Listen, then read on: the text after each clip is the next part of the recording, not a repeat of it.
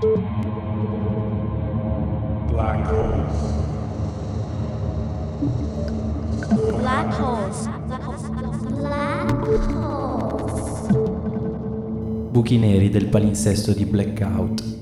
che risucchiano detriti e altri contributi orbitanti.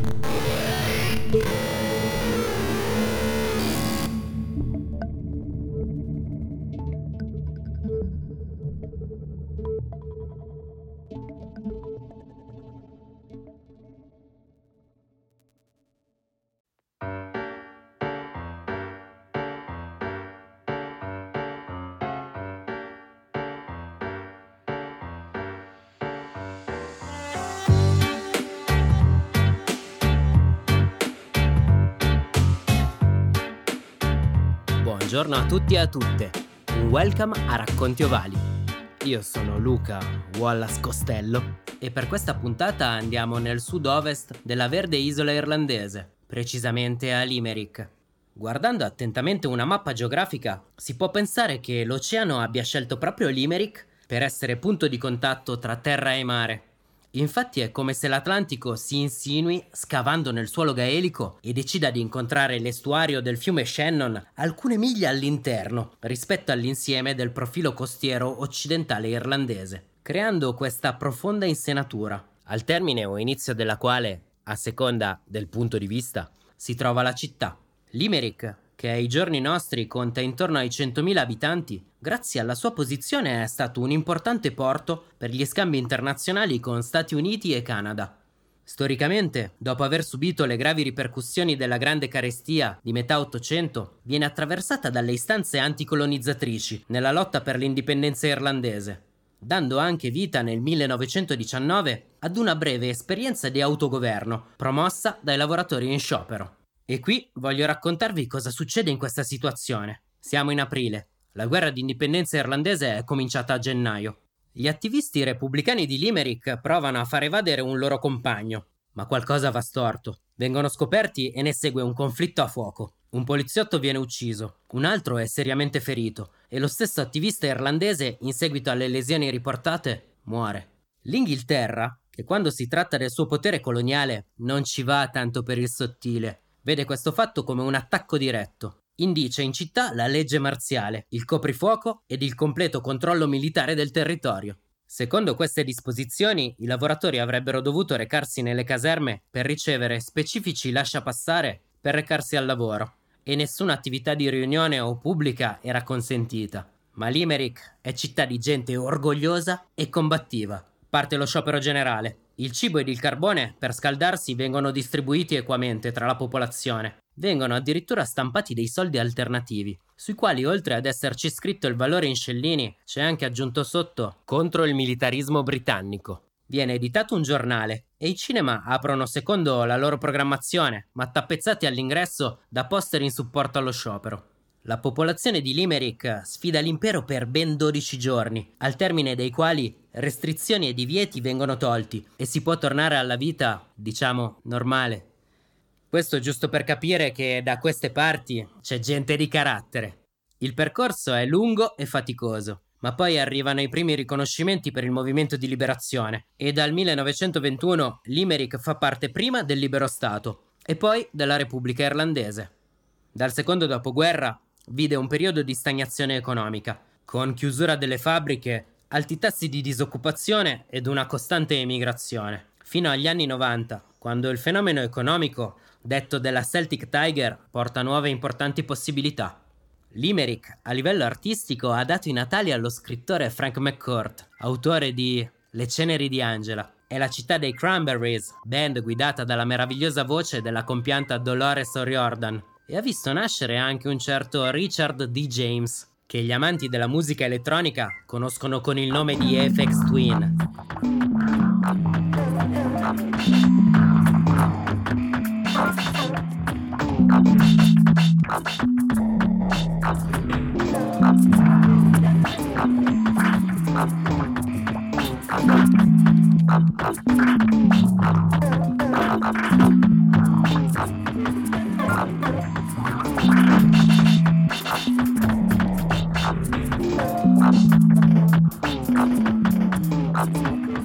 Soprattutto, per quel che ci riguarda, è la casa del Munster Rugby, una squadra ed un club molto ma molto particolari.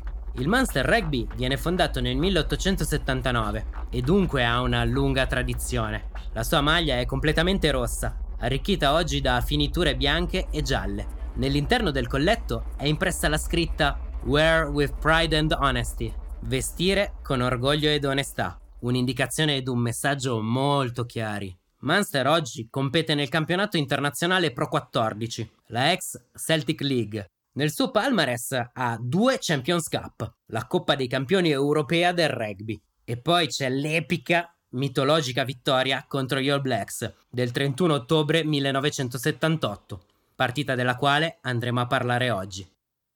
Ma prima bisogna raccontare di un posto speciale, lo stadio di Thomond Park, il tempio del Munster Rugby. Aperto nel 1940, oggi ha una capienza di 26.000 posti. In sostanza un quarto degli abitanti della città possono andare a seguire la loro squadra di rugby direttamente sul campo. Nel 2013 appassionati di rugby di tutto il globo hanno votato su quale fosse lo stadio migliore del mondo ed il più bello è risultato proprio Thomond Park. Come dice McLaughlig, un tifo così è come avere un sedicesimo uomo in campo. Ci sono due canzoni che sono cantate da tutto lo stadio nei momenti di difficoltà e di massima esaltazione sportiva della squadra. E sono Stand Up and Fight e The Fields of Athenry.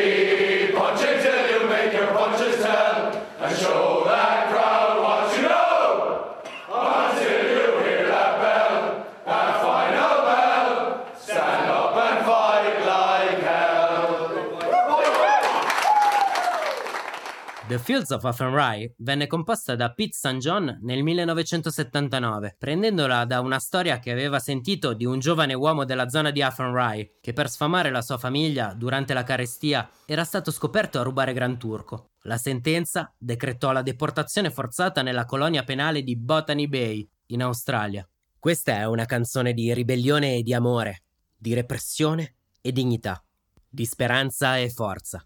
Ovunque la diaspora irlandese ha messo radici ed ha contribuito alla cultura di una particolare zona, questa canzone è stata adottata ed intrecciata al tessuto sportivo. Proprio a proposito di canzoni e di supporter che fanno viaggiare le loro corde vocali, il 21 marzo 2009 fu una giornata memorabile per lo sport irlandese. Bernard Dunn, in uno sfibrante combattimento, vinse a Dublino il titolo mondiale di box contro Riccardo Cordoba e proprio nell'ultimo frangente del match, per incitarlo, tutta la folla irlandese intonò The Fields of Athenry. Solo un paio di ore prima, a Cardiff, i tifosi verdi avevano visto l'Irlanda vincere il primo grande slam del Sei Nazioni dal 1948 e mentre il capitano Brian O'Driscoll alzava al cielo il Six Nation Trophy, The Fields of Athenry prorompeva imponente nel Millennium Stadium. Johnny Watterson, giornalista dell'Irish Times, in un bell'articolo dice che la storia narrata nella canzone è autentica. Infatti una cosa del genere non la si può inventare. E neanche puoi dire ai tifosi cosa cantare. Non puoi controllare una folla di 80.000 persone. Sono loro a sentirsela. Loro scelgono la canzone e sentono l'emozione. Capiscono la storia, la tradizione ed anche il senso di alienazione che descrive. Ma dentro c'è anche la speranza. Questa canzone opera una magia collettiva, sia che si vinca sia che si perda.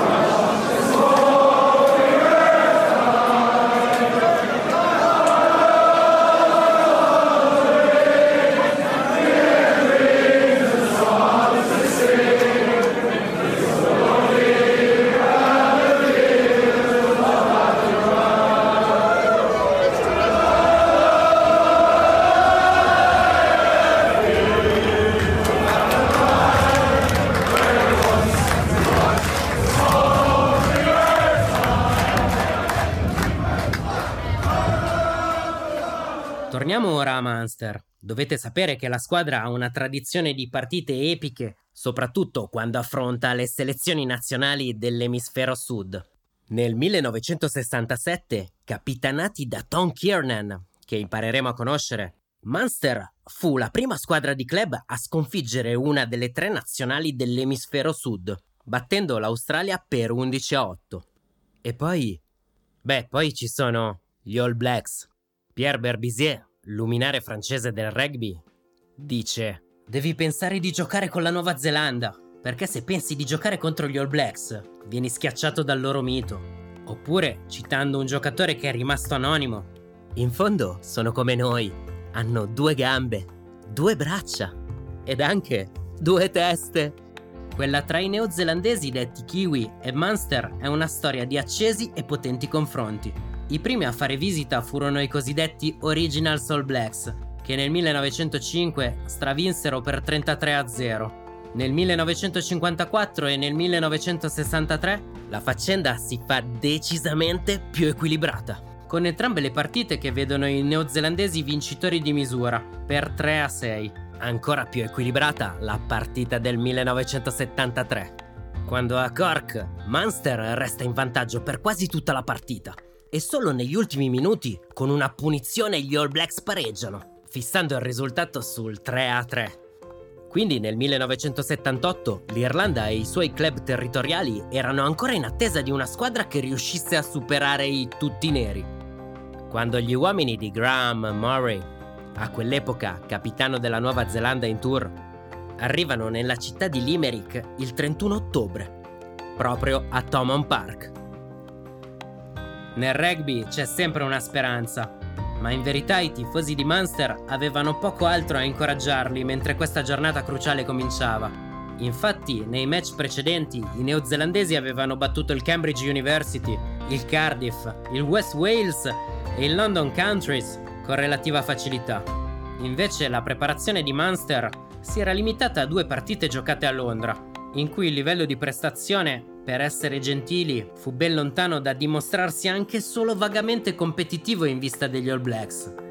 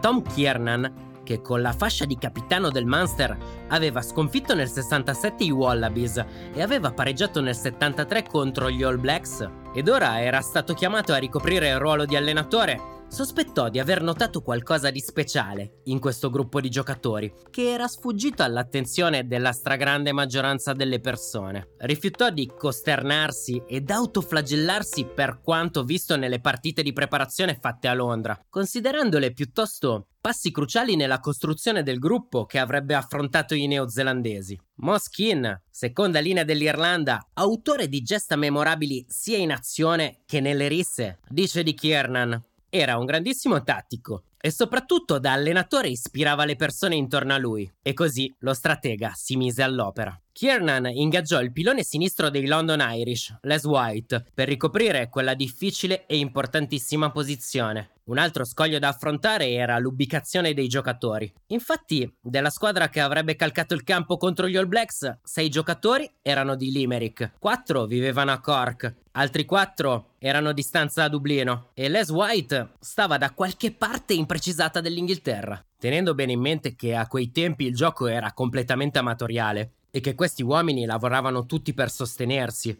Per chiunque sarebbe stato impossibile riunirli tutti insieme per allenarsi regolarmente nelle sei settimane prima del match. Ma per l'appunto Kiernan non era uno qualunque. Il rispetto per lui era così elevato che il gruppo avrebbe camminato sulle proverbiali braccia ardenti se lui lo avesse richiesto. Così venne trovato Fermoy come campo crocevia ed ogni giovedì i giocatori si ritrovarono per allenarsi insieme.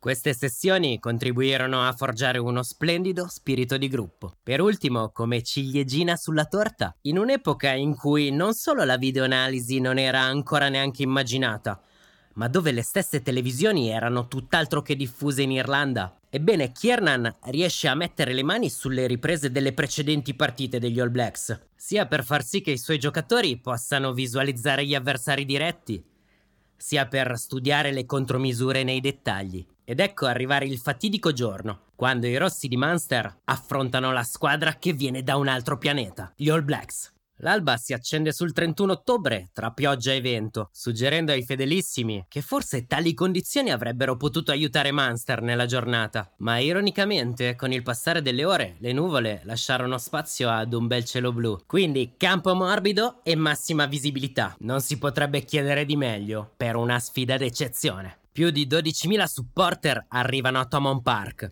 Oltre ai posti ufficiali c'è chi sale su un muro, chi si arrampica sugli alberi e ognuno trova un pertugio da cui osservare la partita. Anche le finestre dei palazzi adiacenti all'impianto sportivo sono gremite. Tutto è pronto per il fischio d'inizio.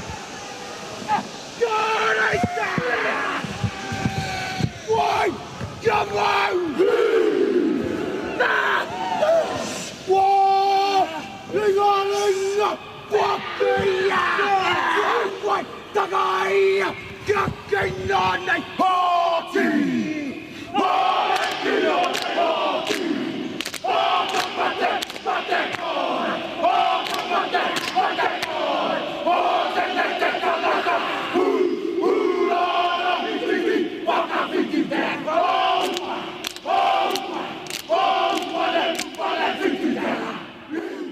L'atmosfera, quando le due squadre scesero in campo, era elettrica. Gli All Blacks performarono la H e l'arbitro gallese Corin Thomas diede il via alle danze.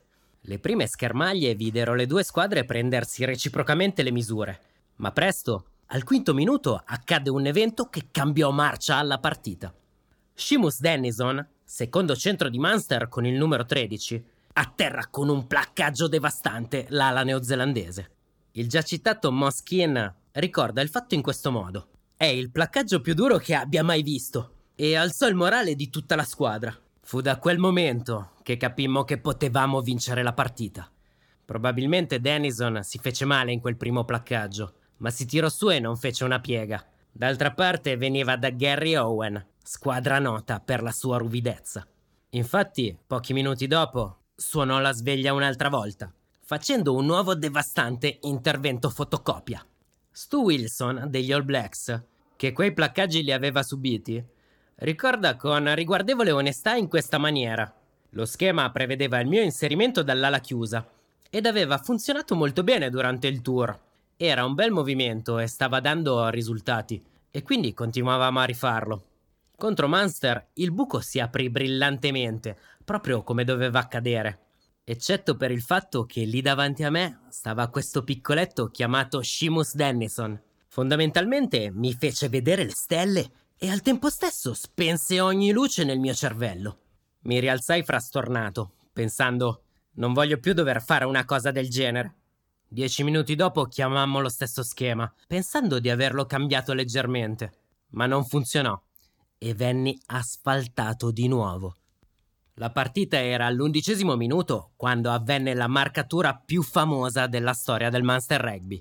Rimessa laterale. Ancora non c'era l'ascensore in touche. In qualche modo, a gomiti alti, Munster riesce a prendere il pallone e con una rack consolida il possesso. Cunniff con il numero 9 apre per Ward, che nonostante la pressione avversaria riesce a fare un calcetto chip in avanzamento. Preciso e delicato in quella terra di mezzo che scavalca la prima linea difensiva e anticipa il triangolo arretrato. Proprio in quella terra di mezzo arriva con un tempismo eccezionale Bowen e prende il fortunato pallone che proprio come una pentola d'oro al fondo di un arcobaleno gli arriva esattamente sulle mani. lanciato a grandissima velocità, batte due uomini avversari e quando al fine riescono a placcarlo, mantiene equilibrio e lucidità per passare la palla a Cantillon, che arrivati in sostegno non deve far altro che continuare la corsa, entrare in area di meta e schiacciare la palla a terra. Quattro punti per Munster. Erano ancora altri tempi. Ward trasforma e sono sei. Una manciata di minuti dopo, l'estremo degli All Blacks, cercando di recuperare un pallone alto, commette in avanti. E quindi mischia per Munster. Il pack rosso, a 10 metri dalla linea di meta, si fa trovare prontissimo. Il capitano Kenneth fa un'introduzione veloce e diretta, seguita da un puntuale tallonaggio di Whelan. Apertura precisissima del mediano per Ward, che infila il drop tra i pali. Tre punti da manuale. Sul 9-0 la strategia per Munster segue il motto: una drastica difesa è il nostro miglior attacco. Infatti gli All Blacks mantennero la stragrande maggioranza del possesso palla, ma più provavano ad avanzare, più restavano impigliati nella resistente trappola difensiva architettata da Kiernan e brillantemente eseguita da tutti i membri del Munster. Nella pausa tra i due tempi, il capitano Kenneth, rivolgendosi ai suoi compagni, disse: Ragazzi, vi rendete conto? Siamo a 40 minuti dall'immortalità. Continuiamo così e sarà nostra.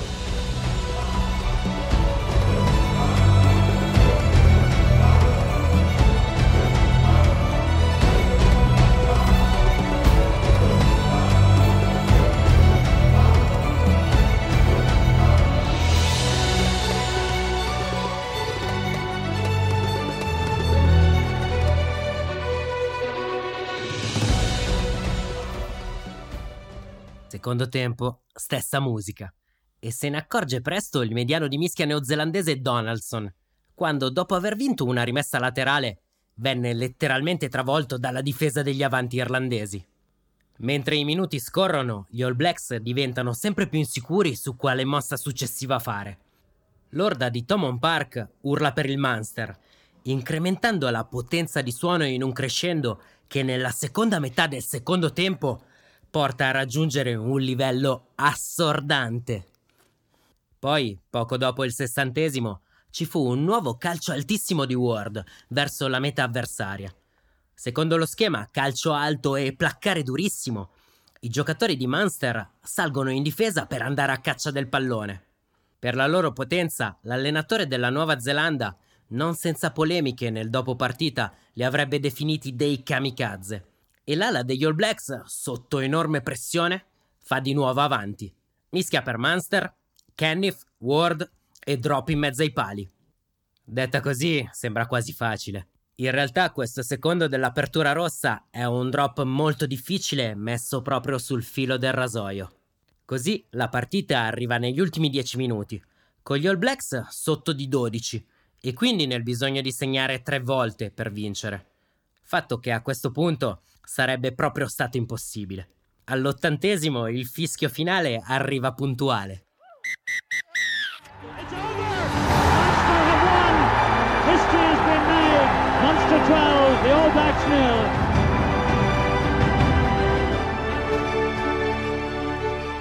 Munster è a 12 punti ed incredibilmente gli All Blacks a 0. Qualche giocatore riesce a scambiarsi la rituale stretta di mano di fine partita, ma sono in pochi che riescono a farlo, perché subito il tifo si riversa sul campo in preda all'euforia e come un'onda inarrestabile il popolo di Munster si butta ad abbracciare gli eroi della giornata. Aiden degli All Blacks, impressionato dalla potenza del senso di gioia che si liberò a fine partita, ricorda il mare di tifosi rossi invase il campo a termine gara e tutto Thomond Park si irradiò del calore che l'impresa di battere gli All Blacks aveva suscitato. Furono abbracci e baci sui volti dei giocatori e pacche sulle spalle a non finire. Addirittura, una volta rientrati negli spogliatoi, visto l'eclatante richiamo di tutta la folla dei tifosi, i giocatori del Munster dovettero tornare sul campo per una nuova eclatante standing ovation. Ci siete mai stati a una grande festa in Irlanda? Se la risposta è no, vi do un consiglio. Recuperate. In ogni caso provate a immaginare i pub di Limerick quella sera. Ad oggi Fu l'unica volta nella storia dell'ovale che la Nuova Zelanda non segnò punti in terra d'Irlanda. Maury, flanker, capitano, nonché leggenda della palla ovale kiwi, scrisse nella sua biografia che Munster fu semplicemente troppo forte. Dalla prima volta in cui Stu venne abbattuto a terra inserendosi dalle retrovie, fino all'ultima volta in cui Mark Donaldson venne respinto indietro mentre provava ad avanzare dal lato di una mall, erano troppo forti quel giorno. Per dare un'idea più chiara di quest'epica impresa da parte di Munster, va detto che il tour degli All Blacks prosegue e i tutti neri vincono tutte le restanti partite, così che dei 18 match dell'intero tour 17 sono vittorie e l'unica sconfitta è quella contro Munster. Non è quindi un caso che questa storia venga raccontata e tramandata tra generazioni di appassionati di rugby. Nel 2008, 30 anni dopo, si torna a Limerick con il Thomond Park ampliato. In campo nuovamente Munster contro gli All Blacks. In questa occasione i quattro neozelandesi in forza ai tutti rossi inscenano la H con il supporto di tutta la squadra Irish e così lanciano la sfida. Gli All Blacks rispondono con il loro potentissimo Kamate e al fischio d'inizio tutto lo stadio, ma proprio tutto, canta The Fields of Athenry, pronto per una nuova epica sfida. Un saluto a Irish Oval da Wallace e da Manual Mixer e a risentirci presto. By a lonely prison wall, I heard a young girl calling. Michael, they have